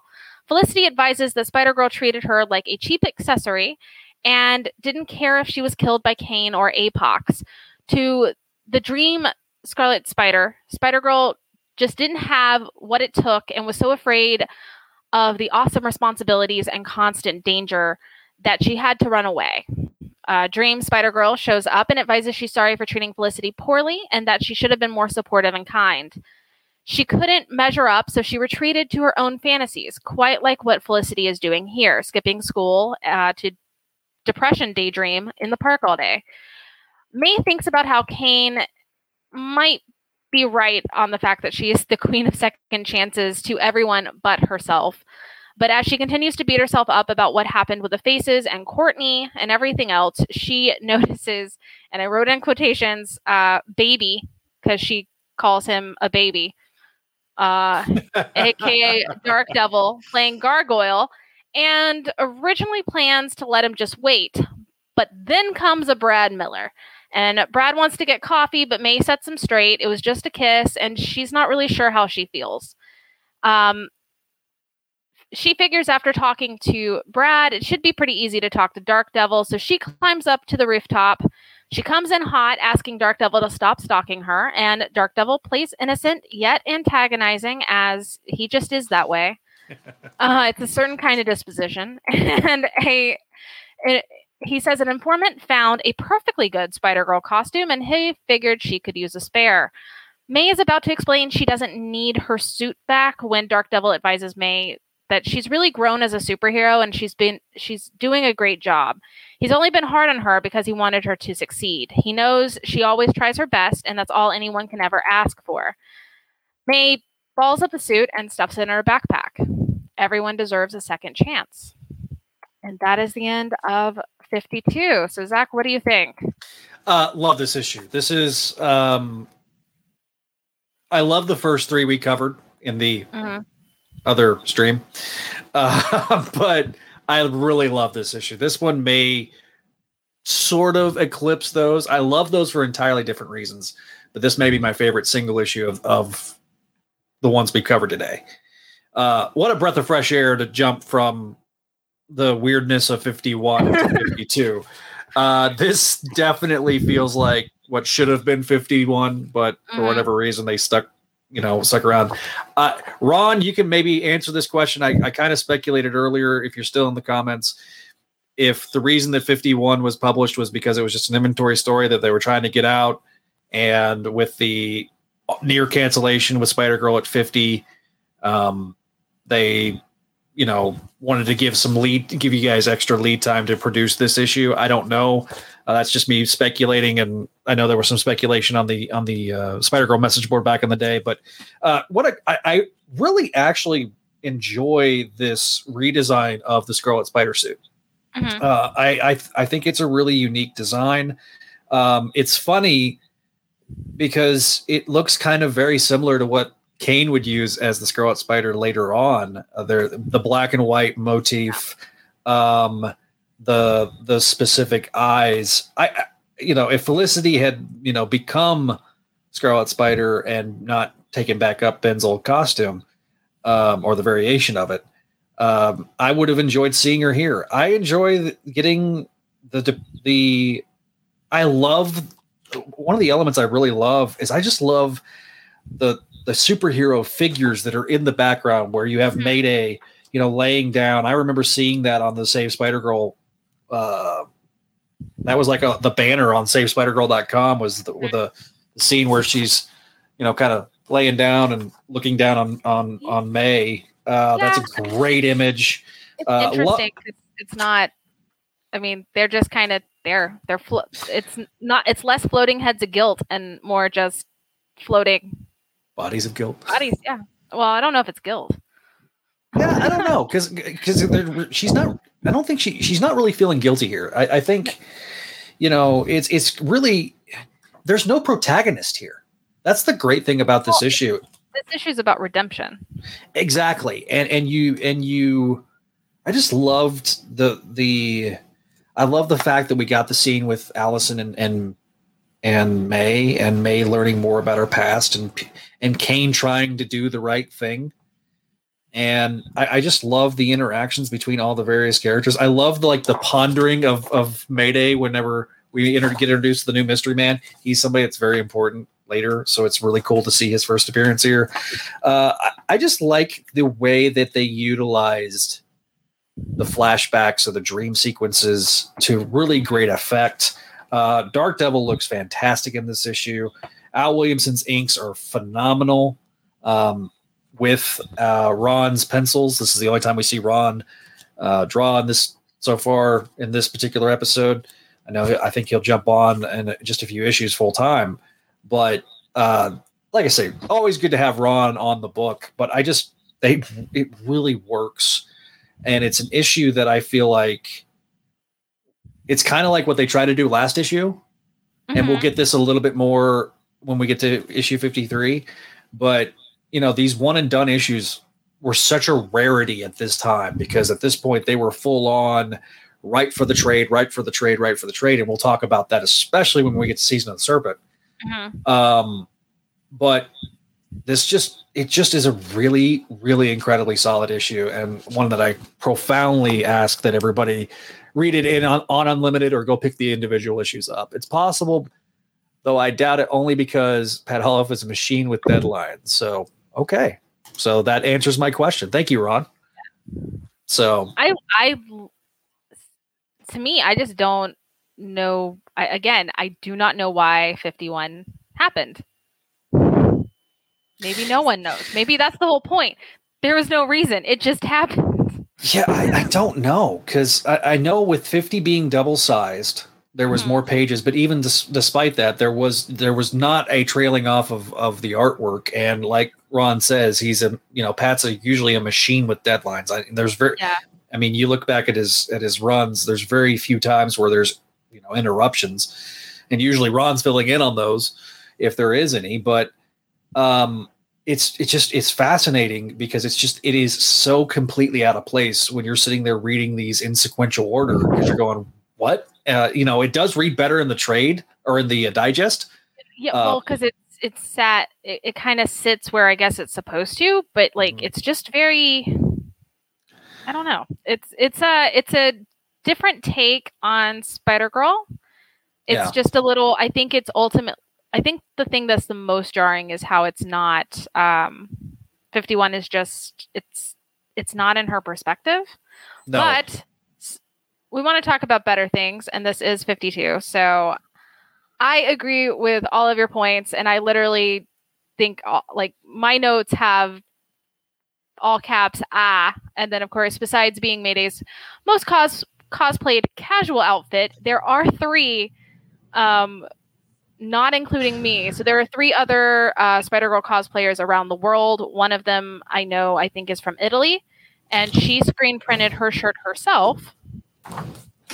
Oh, nice. And so there is uh, this. This is the most cosplayed casual outfit, and it, it's a very iconic outfit for for Mayday. And I I just love what this issue stands for in the meta sense as well as in the universe storyline. It really does feel like a ch- second chapter starting here, and it's you know I like I like stories about redemption and earning your second chance. And of course, as I stated, what a way to end just before our break with a story about redemption. Yes. Keeps us uplifted, and hopefully we can come back better than ever. So, Yeah, redemption is definitely yeah, exactly. We're going to come back in a few weeks, but uh Brinkman does make a good point in our comments. He says 51 and 52 sport the first red and white rectangle Marvel logo on the covers.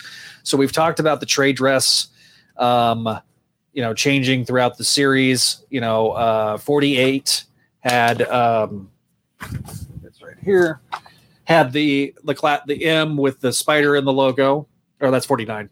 Uh, 48 and 49 have both have this and so this was Marvel was still tweaking with the trade dress, and this is actually the trade dress that would uh, go throughout the entire rest of the series. So, no more mentioning of the trade dress anymore.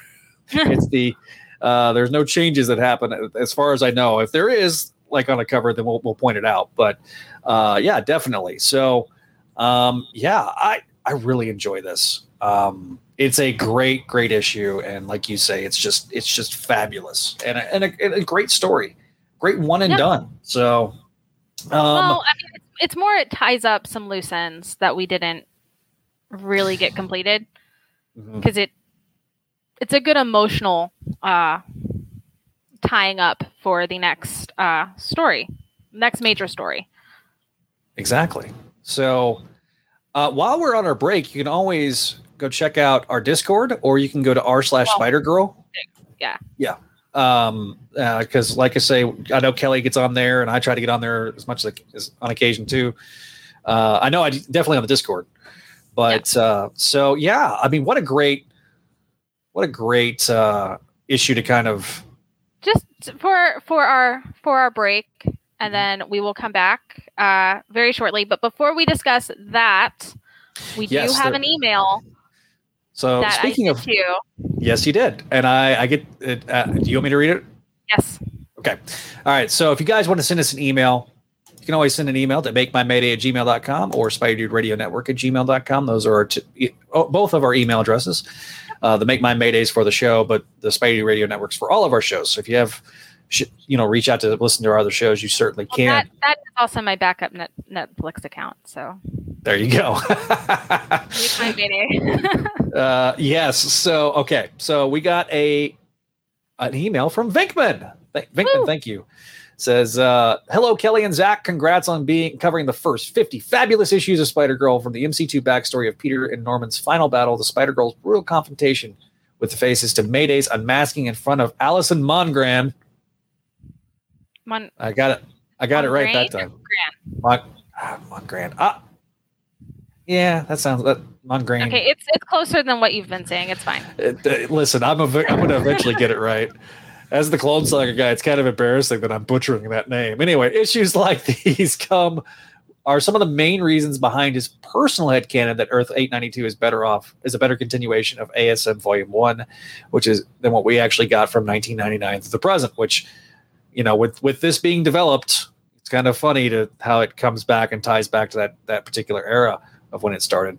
I'm proud of you both for consistently putting out the single best Spider Girl podcast on the internet. Oh, it's always informative, enjoyable, and a ton of fun. Plus, I always love it whenever Kelly goes off on Mayday's friends. It's never not capital word not entertaining.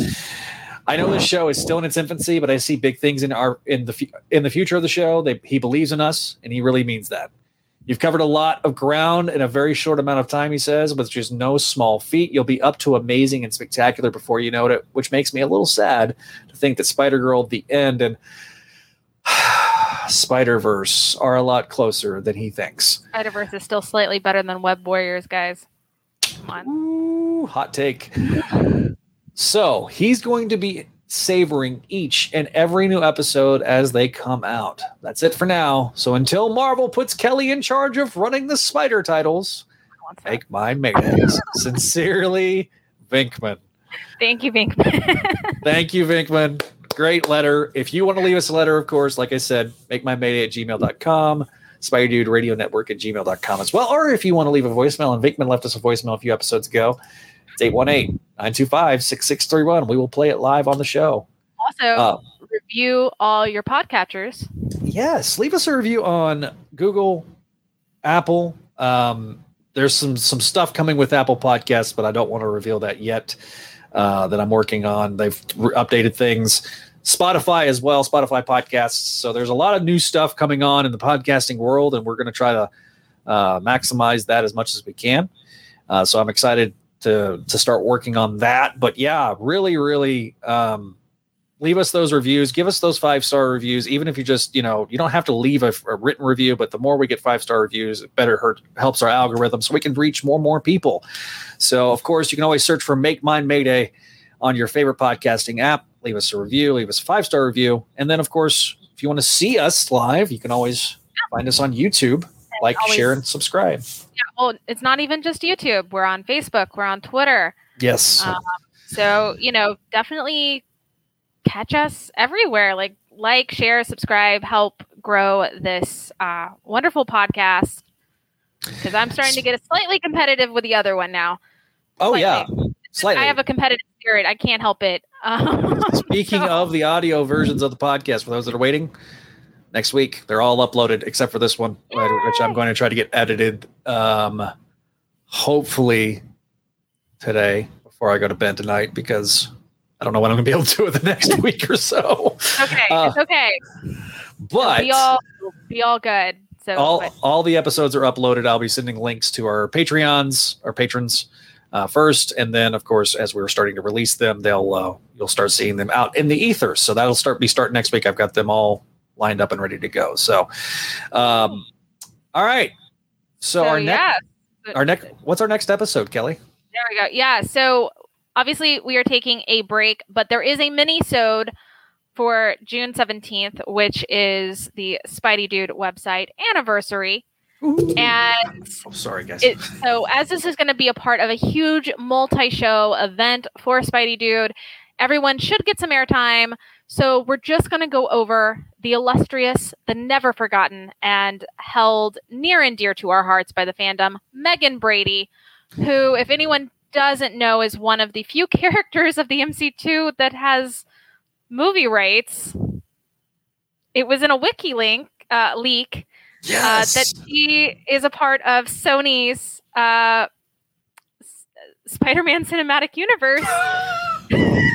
Spider-Man universe of characters. And God, Megan Brady's a... a part of it, and it's kind of crazy to think about. Um, but it's not necessarily an upbeat issue to really go over, but I do think that Miss Brady deserves her own spotlight, and we're definitely going to go over 53 for uh, the minisode on June 17th. But after that, on either July 8th or 9th, um, we're kind of deciding what Sorry. days now. No, you're fine. We're just trying to figure out what days we're going to record going forward. Um, but either Thursday, July 8th or Friday, July 9th, we should be back up and running for, I guess, what is season two um, to start the season of the serpent. A real Christmas in July for you guys. Um, yeah. We're definitely going to start on it. and it has it all beating up Santas, snake people named Seth, action, adventure, awkward, one sided romantic endeavors, and the secondhand embarrassment that comes with it. You really don't want to miss that at all. So definitely come definitely. back. And um, while you are waiting for us to come back, though, definitely re-listen, give us a review, um, share this if you really like it, and let's see how we can grow the audience a little bit. Yeah, I, I want to see everybody.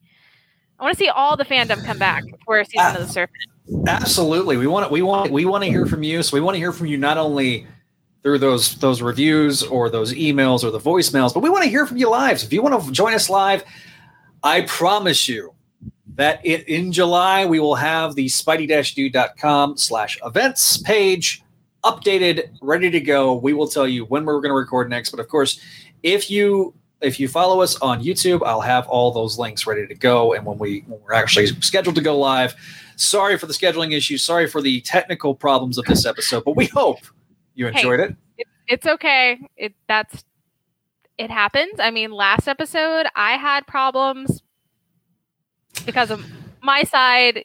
You just seem to have all the bad luck today, and I'm very sorry. Black cat crossed my path. That's what happened. So. Well, you said you wanted to be Felicity, so that's what doomed this episode. all right. So, of course, we want to thank everybody for for watching us today. If you want to follow us on Facebook, you can at Spidey Dude Network. Follow us on Twitter at Spidey Dude Radio and at Make Mine Mayday YouTube which eventually, when we get to the 100 subscriber mark, it'll be at Spidey Dude Network, Instagram at Spidey Dude Network, and at K McDaniel28. TikTok also, if you want to follow Mayday, and eventually I'm going to get me, a, I'm going to make me a, a TikTok, and maybe I'll start doing stuff. It, it, it you know, I'll, I'll, start promoting the site on TikTok. Okay, that's good. Uh, we'll I, be. I don't, I don't know if the world needs to see you learn the TikTok dances. Listen, I am so overly Caucasian. I am so painfully white. I can't dance. No, no, no. It's bad. Uh, no one wants to see that.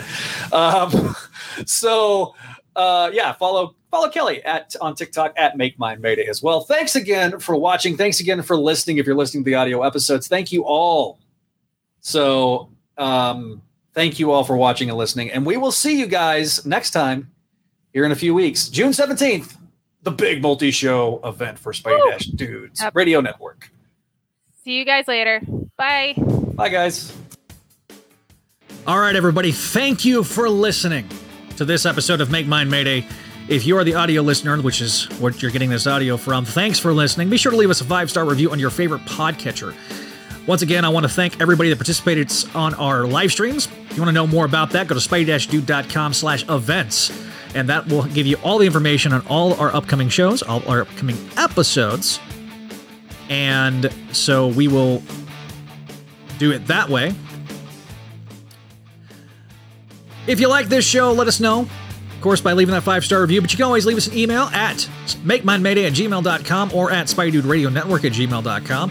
CC us, that way we both can get it, or we don't forget it uh, and read it live on the next episode that you listen to. If you want to get these audio versions early, you can always get them early at patreon.com slash Spidey Network. We will be posting them on the Patreon page only for our patrons. So check that out. You'll be getting them 48 hours after the release of the latest episode. So if you're a Patreon subscriber, you'll have them by Monday. On a Friday, if we're recording on a Friday, you'll have them by Monday. If we're recording on a Wednesday, you'll have them by that Friday. So be sure to also check out the other shows on the Spidey Dude Radio Network. Shows like Amazing Spider Man Classics. It is almost time for season one to end and season two to begin. Can't wait for you guys to hear what season two is going to sound like. Of course, you can also listen to the recently completed Spectacular Radio. Spectacular Radio is the show about the Spectacular Spider Man cartoon. 26 episodes of fans covering it, 26 episodes of interviews with Greg Weisman, the, the executive producer of the series course, you can also listen to, if you're a Clone Saga fan and you want to get some more context of stuff like that happens in Mayday's world where there's clone related stuff, you can always listen to Clone Saga Chronicles. So that is the original show on the Spidey Dude Radio Network, our original flagship show. But we also have our newest flagship show, which is Spidey Dude Experience. Every Wednesday that there is a new issue of a Amazing Spider-Man, there's a new episode of Spidey Dude Experience. They're broadcast live on YouTube, Facebook, and Twitter, just like this show, Make Mine Mayday. So thank you for listening. Be sure to follow our social medias at Spidey Dude Radio, at Make My Mayday on Twitter, at Spidey Network on Instagram and Facebook. And that is, of course, the URL to our Patreon page. Thanks again to Scott and Venkman for your support, and we will see you all next time here on the Spidey Dude Radio Network.